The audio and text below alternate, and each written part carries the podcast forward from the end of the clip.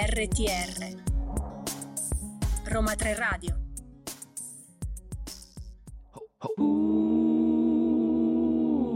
Radio Frammenti, la radio che si muove con te.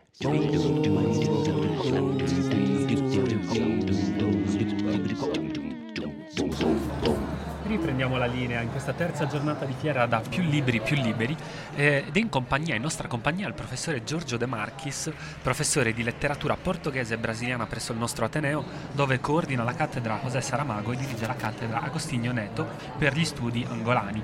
È proprio intorno alla figura di Agostinho Neto che eh, eh, gira intorno il libro Noi dell'Africa immensa, nuove letture della poesia di Agostinho Neto. E si è appena tra l'altro concluso l'incontro di presentazione del libro in sala Antares con Abreu Paxe, un, un poeta angolano, e Alessandro Volterra, un altro professore di Roma 3 che insegna tra le altre cose alla cattedra in Africa contemporanea. Intanto benvenuto professore, grazie di essere qui con noi.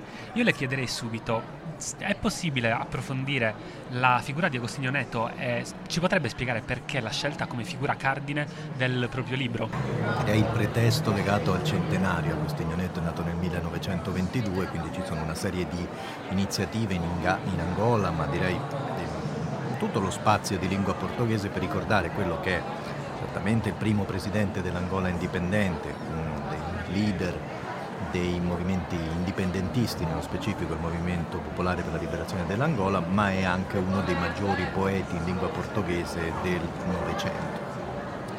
Eh, l'obiettivo del libro è quello di ricordare Agostinho Neto a cento anni dalla nascita, ricordare Agostinho Neto uh, poeta, eh, che inevitabilmente per tutte le, le ragioni legate al, suo aspetto biografico, è un poeta in cui l'espressione poetica si, si collega a elementi politici, etici, direi, quello che potremmo certamente definire un poeta militante, ma quello che mi interessava era eh, proporre delle nuove letture della sua, della sua opera poetica. E per fare questo mh, ho chiesto, così, così nasce il libro, a circa una quindicina di colleghi docenti di letteratura portoghese e brasiliana in varie università italiane, ho chiesto a ciascuno di scegliere una poesia liberamente, una qualunque poesia della, di Agostinho Neto, e, e per una lettura, per un'interpretazione. Quindi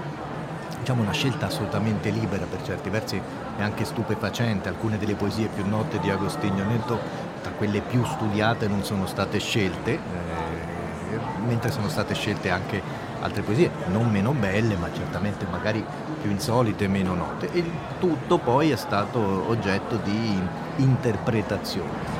Quindi, professore, in che modo la poesia di, di Neto e in generale comunque la letteratura militante ha eh, avuto impatto sulla lotta indipendentista angolana? Ma direi moltissimo. C'è, c'è, un elemento da prendere in considerazione. La poesia di Agostinho Neto si interrompe nel momento in cui Agostinho Neto evade dal carcere portoghese e assume eh, la guida del movimento dell'MPLA e anche direi non solo una guida politica ma un impegno strategico militare. Mi sentirei di dire che il politico e lo stratega silenziano il poeta.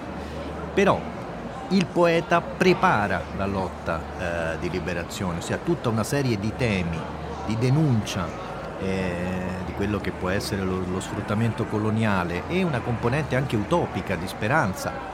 La poesia più celebre di Neto, che non è presente nel libro perché nessuno l'ha scelta, è Avemos de Voltar, che tradotta sarebbe Torneremo sarebbe, sarebbe un ritorno a, una, a, un'Angola finalmente libera, finalmente non eh, schiacciata dal colonialismo. Ecco, il poeta secondo me esprime una serie di valori che poi vengono messi in, in atto su un piano politico dal leader Neto e eh, realizzati attraverso un'azione militare che è quella portata avanti dallo stratega. Eh, invece l'11 dicembre lei presenterà il, il, libro Lezioni italiane, sempre qui in fiera, che però eh, gira intorno a un'altra figura, quella di José Saramago. Eh, Ci saranno tra l'altro anche all'incontro uh, Pilar de Rio Saramago, che è la vedova dello scrittore, e lo scrittore Paolo Di Paolo. Quanto pensa che sia importante comunque la comprensione di, queste, eh, di, questi testi che sono raccolti in questo libro anche per comprendere quella che è la situazione eh, attuale della società contemporanea? Allora, la premessa è che anche questo libro è legato a un centenario, nel senso che eh, come Agostinho Neto, José Saramago è nato nel 1922 e all'Università Roma 3 noi abbiamo queste due cattedre dedicate per pura coincidenza a due figure nate nello stesso anno e che nel 2022 celebrano il centenario della nascita. Per quanto riguarda Giuseppe Saramago e quelle lezioni italiane, eh, l'origine di quel libro è legata al fatto che eh, forse le conferenze più interessanti, alcune delle più belle, Saramago le ha tenute proprio in Italia e l'idea era provare a riunirle, non molte di queste erano edite ma erano disperse in riviste scientifiche, in riviste, in volumi con una tiratura molto limitata, in, eh, direi veramente in plaquette che non avevano avuto una distribuzione commerciale, quindi un lettore diciamo comune, semplicemente interessato ai romanzi di Saramago difficilmente avrebbe potuto avere accesso a quelle conferenze. L'idea era di eh, uni, riunirle in un volume di facile accesso. Per quanto riguarda proprio la sua domanda, io direi che Saramago è anche lì, è uno scrittore che, come lui stesso afferma in una delle conferenze, non ha mai smesso per il fatto, il fatto di scrivere romanzi di essere un cittadino. E, e molti dei temi che, di cui oggi si parla molto, per esempio la crisi ambientale, eh, i rapporti con il potere, gli abusi del potere, eh, sono temi che stavano a cuore a José Saramago e direi hanno, pervadono tutta la sua opera narrativa anche in queste conferenze. Insomma, già negli anni 90 Saramago esprimeva le proprie preoccupazioni per, eh, per la crisi ambientale che vedeva eh, inesorabile. Quindi abbiamo detto che lei presenterà questo libro comunque qui in, in fiera, sarà domenica 11 dicembre alle 16.30 in Sala Cometa, per essere proprio precisi. Se lo dice lei io ci credo. Sì, guardi, abbiamo il programma sotto mano per cui potet- possiamo andare a seguirlo. Uh, alle 16.30 di domenica 11 ci sarà però anche un convegno a Roma 3 sempre su questo argomento. Sì, dal 12 al 14 dicembre il convegno di Roma 3 si intitola, il titolo è in portoghese, Os outros eh, de i José Saramago, un, un gioco di parole che non è facilmente traducibile in italiano, ma sarebbe gli altri e José Saramago, gli altri di José Saramago.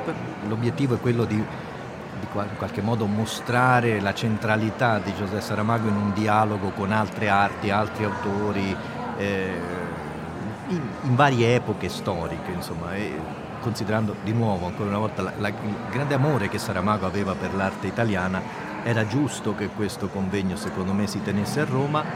E siamo particolarmente contenti perché il convegno di Roma 3 chiude le, attiv- le iniziative legate al centenario, motivo per cui Pilar del Rio, presidente della fondazione, e Carlos Reis, commissario per le celebrazioni del centenario, saranno presenti al convegno di Roma. Aggiungo eh, che è giusto, insomma era opportuno che, che Roma 3 organizzasse un convegno così rilevante perché Saramago è un nostro laureato nel 2001 Roma 3 gli ha attribuito una laurea honoris causa, una delle tre lauree che Atenei italiani hanno dato a Giuseppe Saramago e quindi è uno dei nostri più illustri laureati. Insomma, era opportuno che, era opportuno che si tenesse a Roma 3, sì, sono d'accordo. Quindi noi ricordiamo nuovamente la presentazione di lezioni italiane eh, domenica 11 dicembre alle 16.30 in Sala Comete. Ci sarà dunque, come ha detto lei, Pilar del Rio, quindi insomma anche, eh, sarà presente anche al convegno a Roma 3. Sì. Perfetto, noi la ringraziamo tantissimo di essere stata qua con noi, di averci presentato comunque queste due figure. No, sono io che vi ringrazio. Eh, ci vedremo presto insomma. Assolutamente.